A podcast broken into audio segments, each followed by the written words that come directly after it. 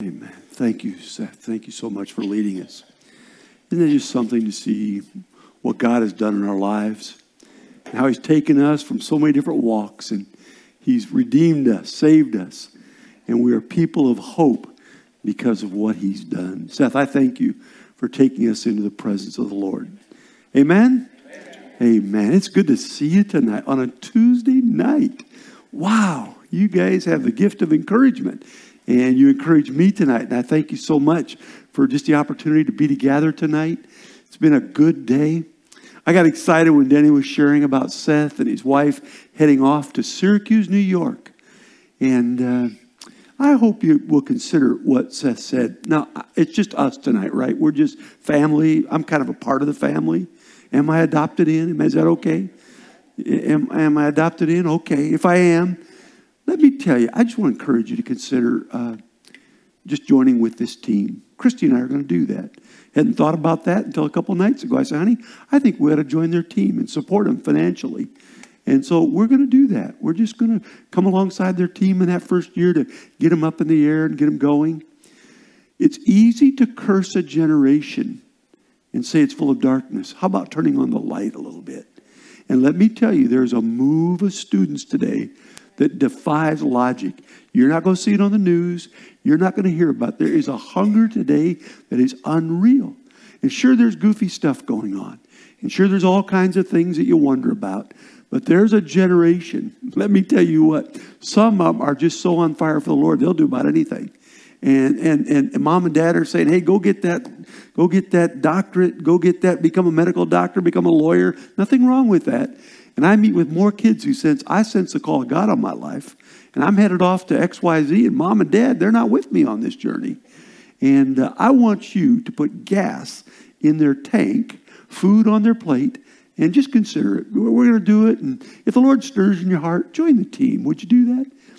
Now, I want to confess to you on behalf of Seth that for him to stand up here and invite you to do that is a challenge for him, because I've never done this thing before. I, I, this just feels goofy for me. I'm asking people to help me. No, no, no. You're giving people, I told him, you're giving people the opportunity to be a part of the greatest thing that can change the world. And when we get to heaven, I think we're going to be shocked. We're going to be shocked. Someone's going to say, hey, thank you. You were the one that gave. And through that, I was able to find Jesus as my Lord and Savior. So, Seth, thank you for what you're doing. You and your wife, I'm excited about. What a ministry. As I've learned more about this ministry on college campuses, I'm kind of excited about it. And and, and consider being it. Now, I don't know how this works in your system, so if I'm saying something I shouldn't say, I'm not sorry, because I...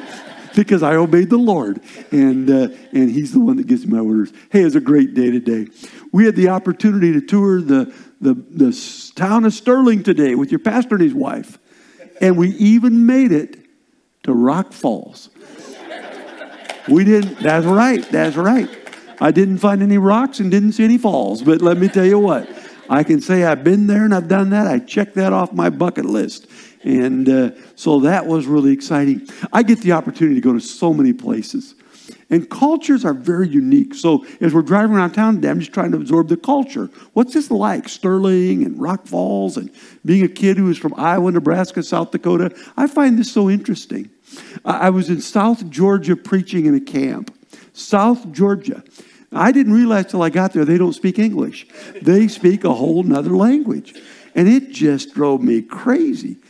I went over for breakfast, and the lady went into this other language. And she said two syllables, jeet jet, jeet jet.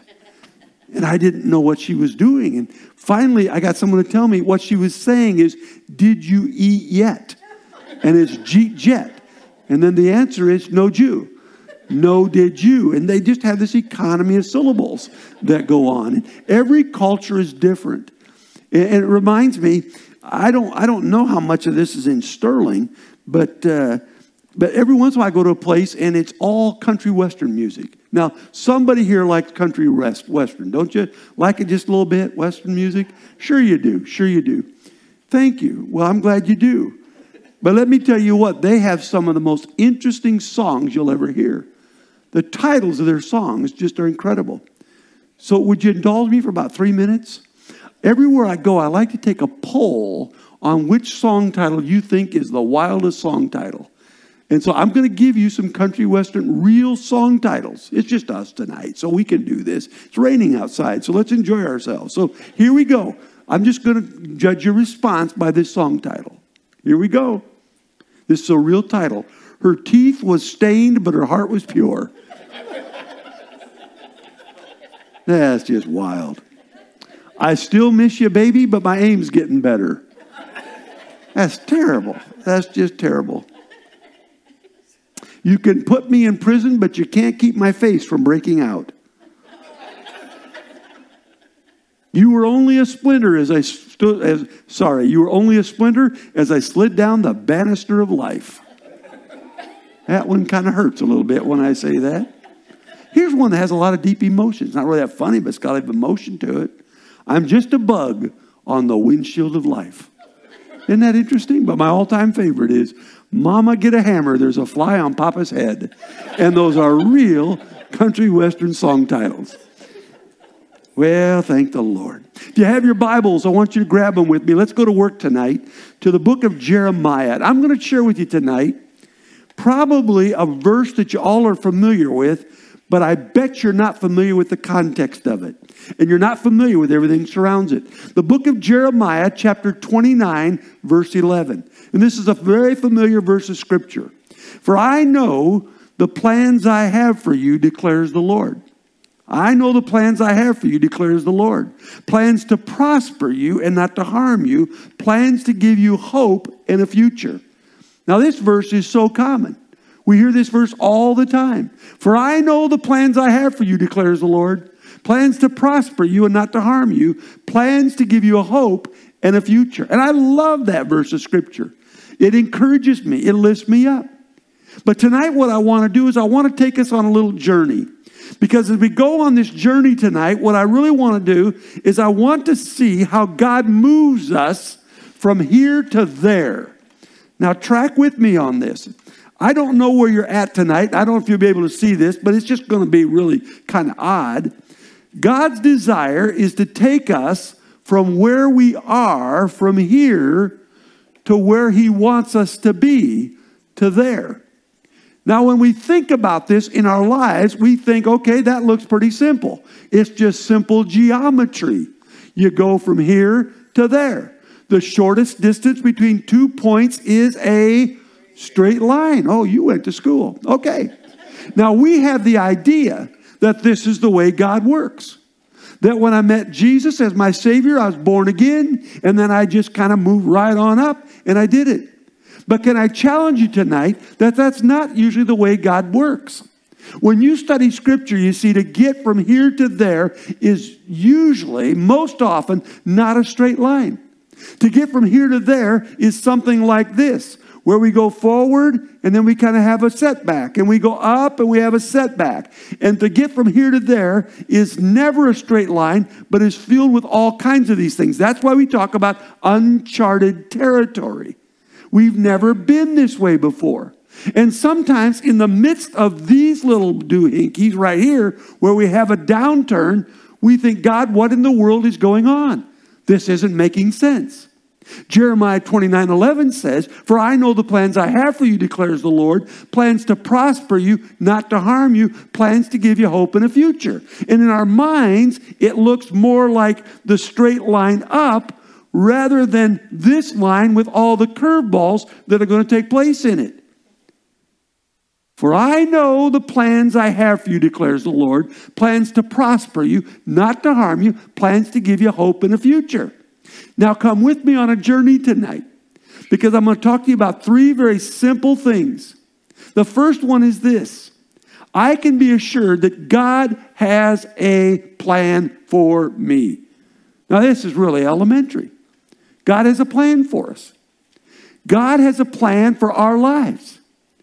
I believe in all my heart that my Father knows my yesterdays, He knows my todays, and He knows my future. And I can take confidence in a very simple thing, that God has this plan. I can believe in the, here's a fifty dollar word, the sovereignty of God, that God can do whatever he wants, whenever he wants. I believe in, here comes another fifty dollar word, the, the meticulous providence of God. I believe with all my heart that in God's eyes, there are no accidents. There are no oops. That God has a providential plan for my life because he loves me. And I believe that God's plan for my life and God's plan for your life is a good plan. For I know the plans I have for you, declares the Lord, plans to prosper you. Now that word prosper is a word that we kind of, we, we don't get. We think of prosperity is, is that God's going to bless us and our wallet's going to get bigger. Our health is going to get better. Our family's going to be healed, but that's not the word he uses. He uses a word that you hear a lot in the Hebrew. It's the word shalom. For I know the plans I have for you. Plans to, plans to give you peace. Shalom, peace, calmness, tranquility. It's really like a prosperity of the spirit that he's talking about. That I'm going to take care of you. That I'm not going to turn my back on you. So I begin tonight on this concept of going from here to there and telling you that God has a plan for you and your Heavenly Father loves you.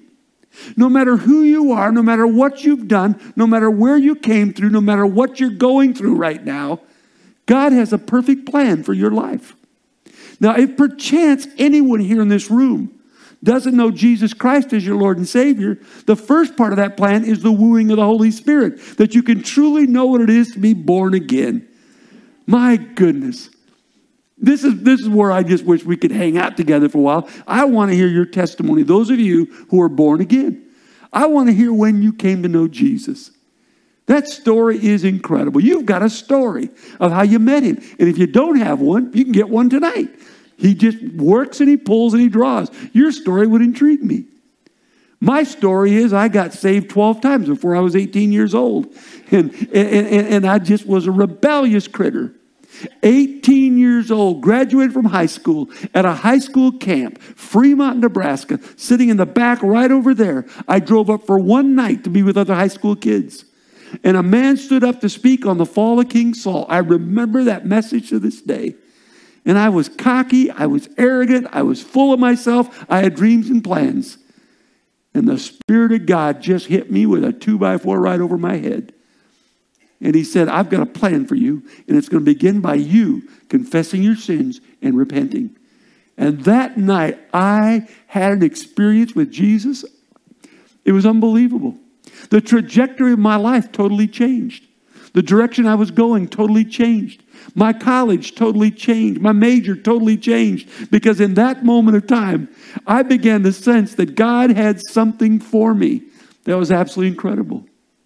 You know, Denny and I don't get the opportunity to hang out together much, so this has been kind of fun for us during the day while you're all just doing what you're doing. We've had some fun today just being around, and I've noticed something about both of us. Well, I've noticed a lot of things about both of us. Color of our hair, maybe five or ten extra pounds I carry. He has two, I have twenty, and I noticed that. But you know something I noticed about us?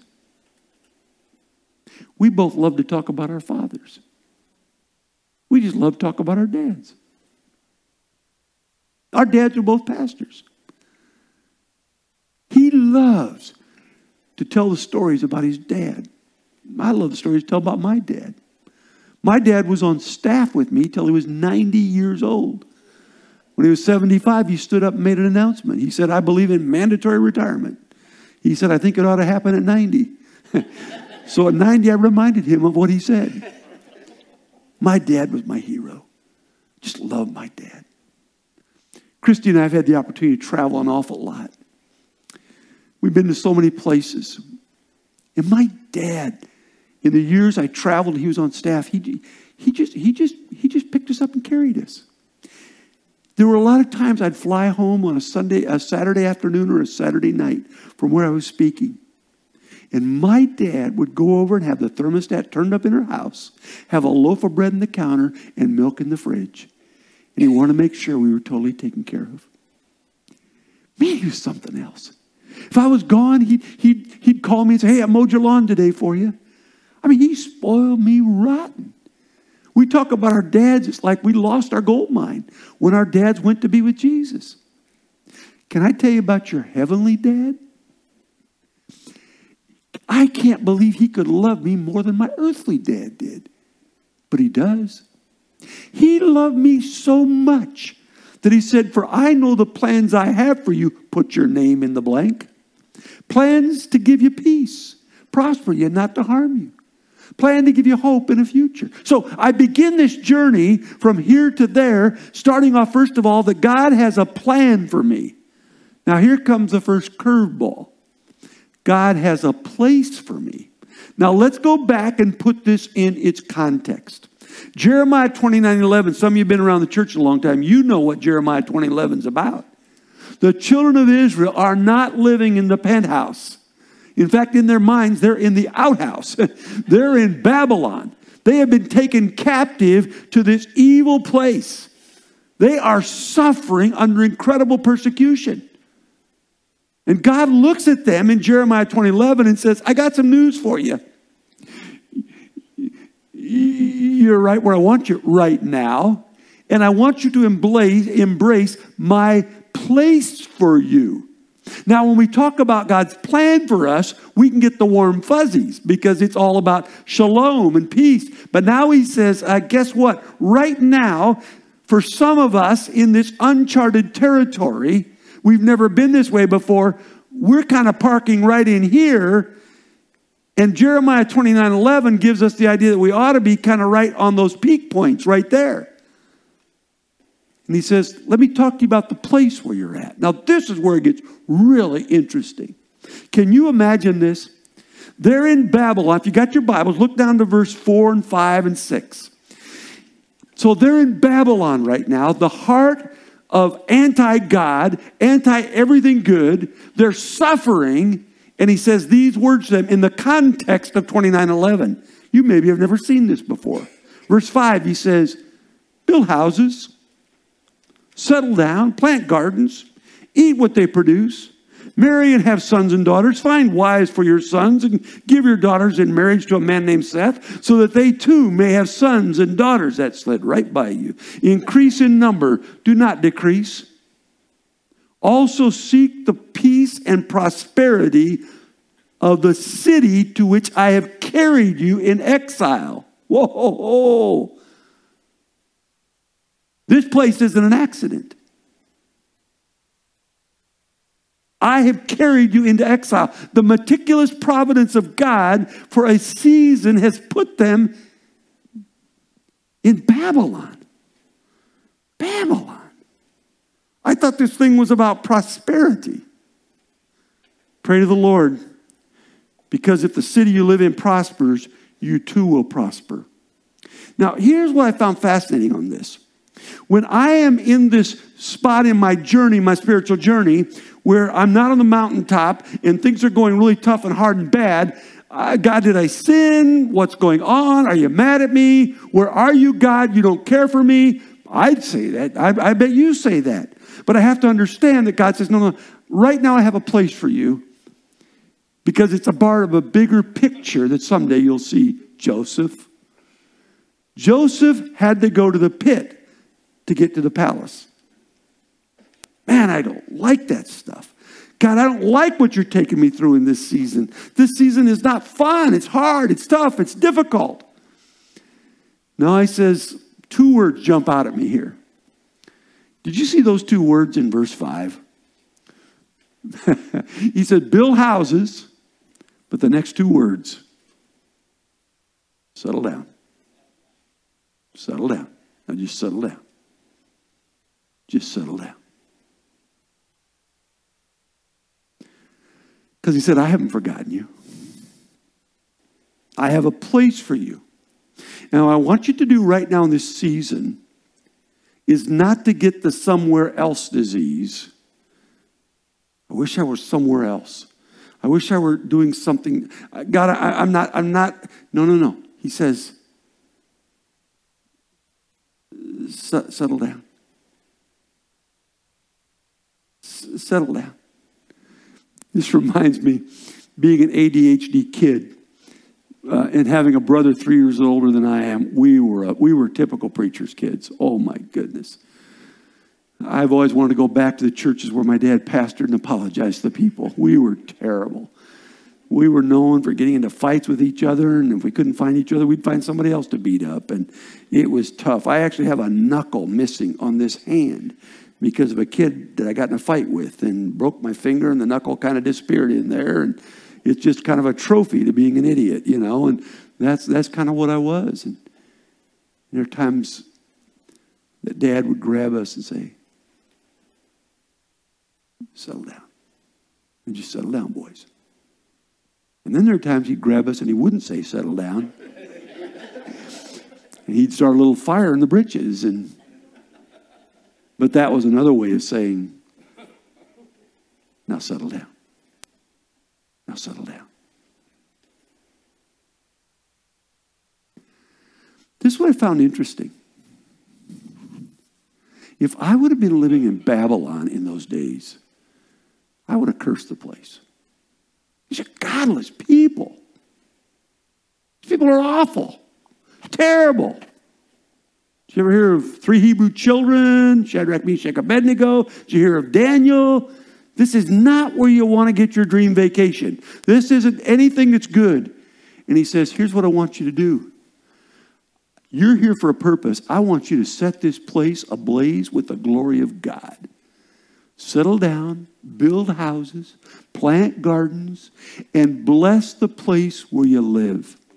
Now, I'm, I'm, I'm, I'm, I'm, I'm not going to park long on this, but I was thinking even today as we were driving around Rock Falls and Sterling, and as I came through Dixon, and then I look over toward the Iowa border, I'm saying, oh, Jesus. What could what could happen here that this church that has this incredible history could just bless the town in which it lives? Just bless the town. Okay, now we're we're gonna we'll we'll just go off script for a little bit.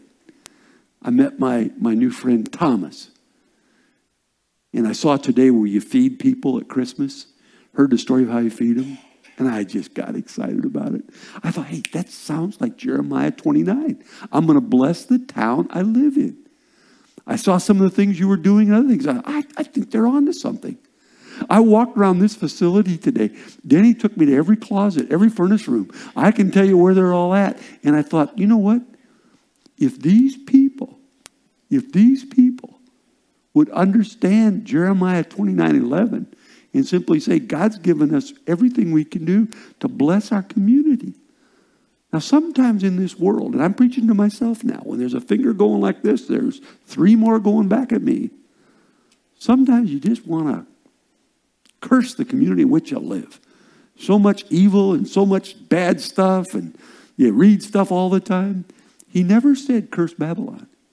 He said, settle down, plant a garden, bless where you live, because when it has shalom, you'll have shalom. So let me talk to you about the place where you're at right now. Oh, how I wish we could just spend more time just hearing stories and testimonies. I'd like to know what your life's like. I'd like to know what you're facing, what you're fighting.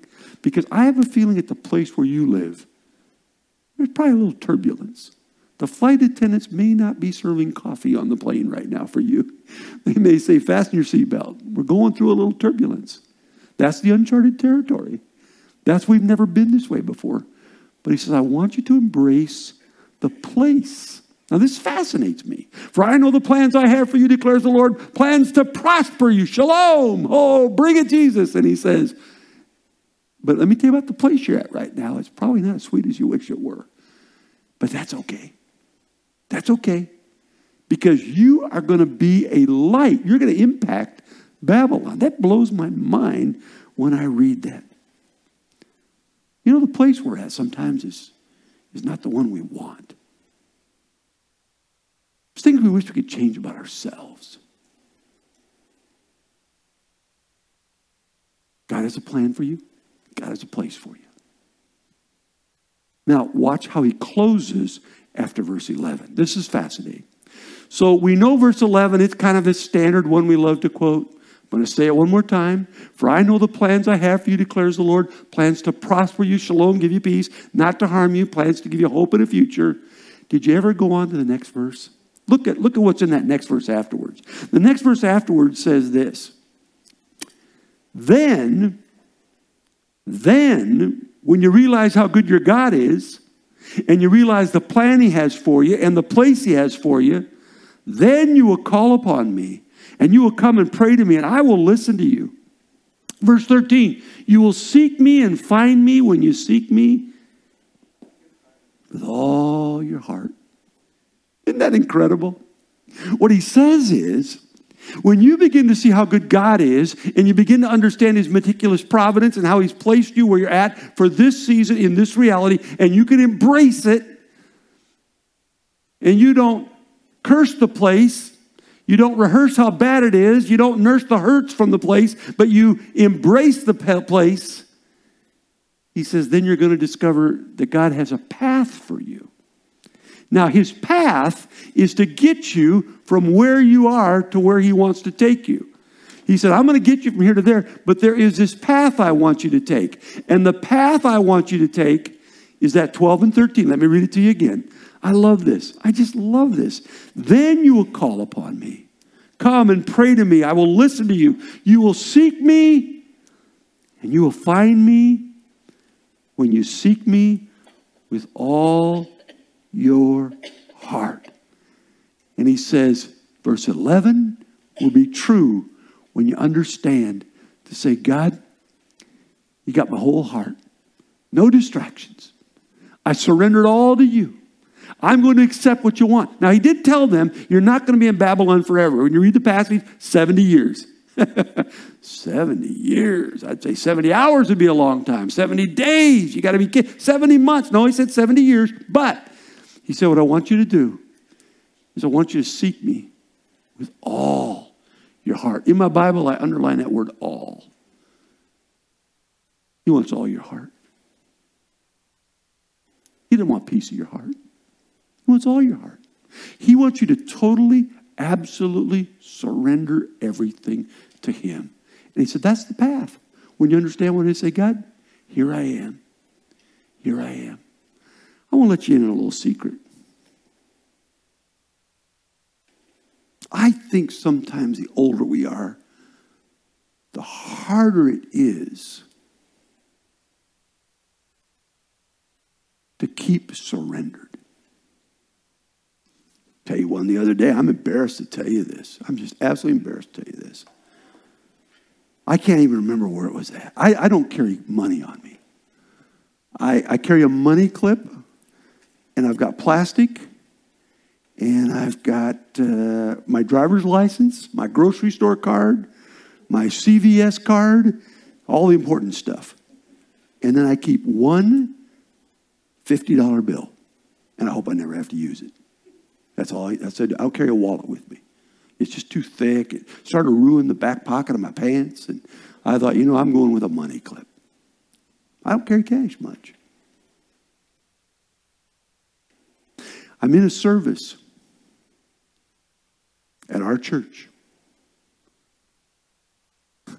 It's like the Spirit of God says, Dave, uh, some, some some special thing was taking place. Get that fifty dollar bill out and put it in the offering. Well, I thought, that's silly. I'll go home and write a check, and then I'll put it in. No, put the fifty dollar bill in.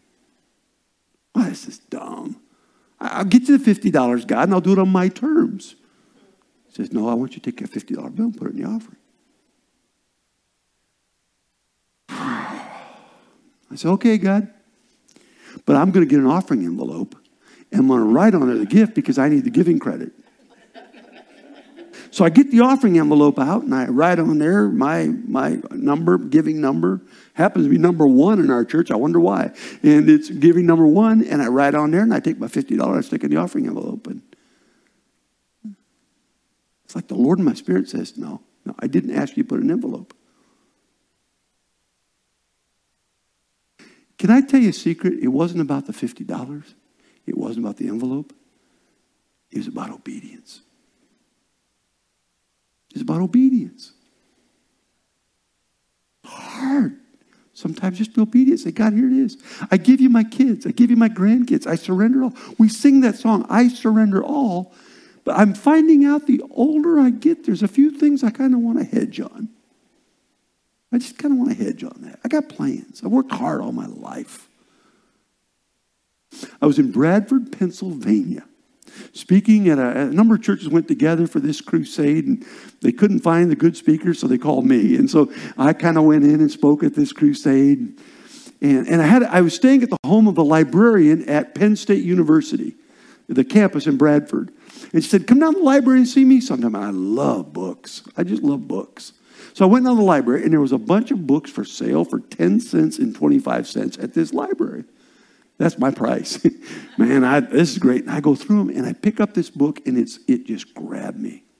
The title of the book, and I bought it, and I have it today in my library. The title of the book is How to Lose a War and Why. How to Lose a War and Why. This is the craziest book I've ever seen. It has pictures of the proper way to surrender. It has photographs. When you surrender, make sure you put your hands up, do it this way. And then it goes through history. And the thesis of the book is crazy.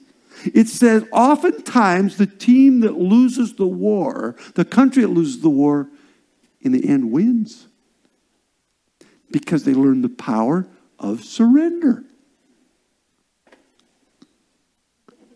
That's not a book. That's what he says. With all your heart, seek me and just surrender it all. And you'll win. You'll win. Just say, God, here it is. I don't know about you. I did that. I did that when I just said, God, I'll go anywhere you want me to go. And I experienced what it was to surrender. But can I tell you something? I've had to do it again and again and again, where I say, God, here I am. Close with this. Four years ago, Christy and I were in Fairbanks, Alaska. Actually had a group of people that were up with us. We had toured Alaska, did the whole cruise thing, and then did this tour, and I got a call on the phone from someone I deeply love and respect. They said, Dave, we're We've decided that we'd like you to lead our organization. We'd like you to be the president of this organization. And I thought to myself, there's not a chance in the world. I'm not going to do it. No, I don't want to do it. I know my age. I know my dreams. I know my future. You got to be kidding me. I'm not going to lead this. And before I hung up, the Spirit of God just kind of nudged me and said, uh, Are you willing? And something inside me says, I don't think so. I don't think so. Christy and I battled the next three days. And I came to a place where I said, yes, Lord. And then he said, okay, just checking. Just want to make sure you're obedient and surrendered. And it never happened. Tonight, I just wonder, there's anybody here like me that says, I'm at a point where I just need to say, God, here it is. I surrender. I surrender. Because when you surrender and it feels like you lose, you really win. You really win. Stand together with me. Would you do that right now? Here's what I want to do. Just bow your heads together with me. Just with your heads bowed in these last moments. I don't know where you're at in your spiritual journey. But I got a hunch. There's a few of you like me that say, you know what, I, I need, I need to just say, yes, Lord. I need to surrender. And maybe you did it years ago, but is it fresh? Are you obedient to Him? And here's what I'm going to ask you to do. If there's anybody here who says, you know, I just, you could be twenty-seven, fifty-seven, eighty-seven. You say, I just need to say, God, everything I have is yours. I'm like the widow with Elijah. When God says, uh, could I have the oil and the flour? And she said, well, here it is, Lord. And you just say, I'm just obedient to you, Lord. I want a fresh surrender. We're going to sing this together. I surrender all. And if God's spoken to you tonight, I'm going to ask you to do something. I'm going to ask you to just come and stand here with me. We're just going to stand here. We're just going to have a little prayer huddle together. And I want to be obedient to the Lord, because I sense some of you are at this point of fresh surrender. For I know the plans I have for you, declares the Lord, plans to prosper you, not to harm you, plans to give you hope in a future.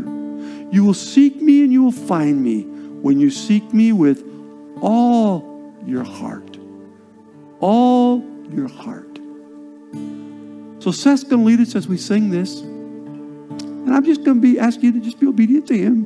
Whatever stirs in your heart, don't hang on to your fifty dollar bill mentally in your mind.